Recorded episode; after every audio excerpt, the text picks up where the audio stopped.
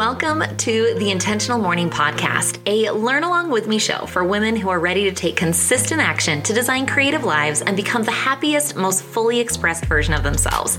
A place where we don't believe in fixing ourselves, instead, we create ourselves. I'm your host, Lisa Mecham, and I am obsessed with exploring how to live effervescently and with more intention. Each week, I'll be sharing feel good stories, actionable takeaways, and timeless wisdom on how to elevate the quality of your everyday and have some more fun along the way. Now, let's dive into today's episode. Hey, friends. Today, I wanted to hop on and record a quick episode for you about something that I feel like is a very common misconception.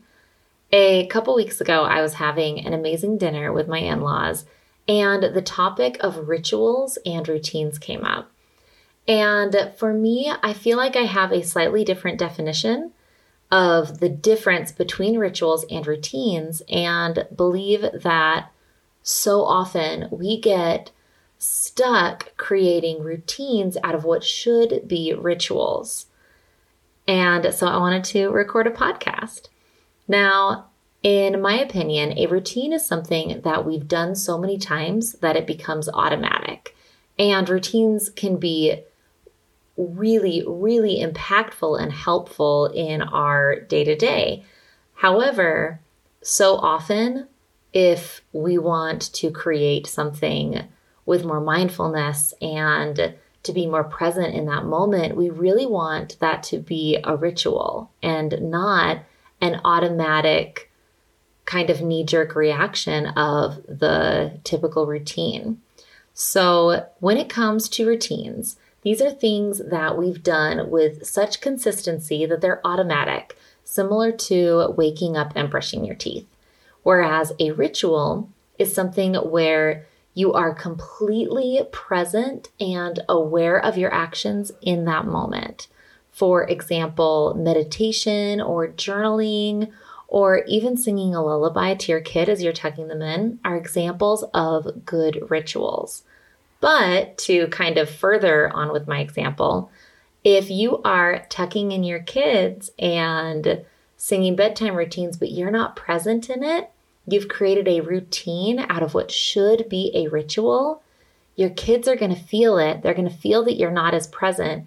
You're going to be missing out on being fully present in that moment. And so that's really where the difference is.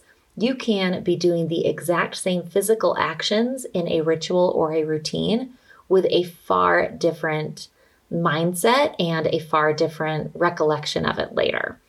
And so today I wanted to talk a little bit about adding more ritual into your day and knowing where to place routines so that they can support you best. Now, I have three little tips on doing this. And the first one, of course, is always going to be to come back to your breath. Before you sit down to do something, whether that is meditation, whether that is taking a shower, whether that is journaling or reading or you know any of the things that you want to just surround more mindfulness with taking a few deep breaths before you get started really help you to get present and and just just have a lot more a lot more intention around what you're doing. My next tip is to light a candle, an incense, burn some sage beforehand, but I love this because it really helps in several different ways. First, it is the physical action that signals to your brain that you are slowing down and getting present, and this is something important. And the simple act of lighting a candle or incense or sage can do that in a really simple way that really doesn't take a lot of time. Sage has been used for centuries for its energetic clearing properties across so many different cultures. So, if that's something that resonates with you, that helps you to get a little bit more present and more intentional with what you're doing, I think that's a wonderful idea. Now, the third tip that I have is to practice peripheral meditation before you do any kind of routine that you would like to create more ritual around. And this simply involves letting your gaze fall naturally on an imagined spot on the wall in front of you. I love this meditation because you can do this at any time. And as you keep your focus lightly on that spot, you're not going to be focusing very hard. Then begin to take your awareness to the edges of your visual field. You can even imagine that you're seeing behind you and slowly develop 360 degree vision. Now, for me personally, I can't go that far, but just keeping my eyes softly focused forward as I move out towards the edges of my visual field really help. And you'll notice that your breathing naturally will start to slow down and move down lower in your chest and even naturally automatically become deeper. You'll notice that the muscles in your face have relaxed, especially your jaw muscles. And you can even help those relax even more by bringing awareness to them. And it's probably too soon for this to have happened yet, but if you were to stay in peripheral vision for any length of time, you might even feel your hands begin to get warm and maybe even your feet. The interesting thing is that when you go into peripheral vision, you seem to activate the parasympathetic nervous system. And this is the part of your nervous system that calms you down, slows you down, and lets your mind and body and emotions come back into balance. Now, you can stay here for as little or as long as you like or you have time for, and then come back by slowly letting your field of vision return to normal.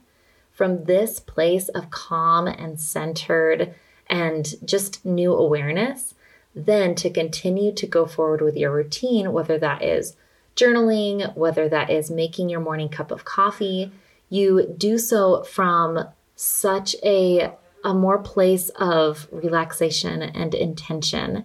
And these these tools can be so useful in just bringing more mindfulness into the little in between moments of your day that help you feel more fulfilled and more present so you're not missing out on all the good that our life and our day has to offer. So I really hope that you guys found some value out of this episode. And I can't wait to hear what tip or any tips that you have.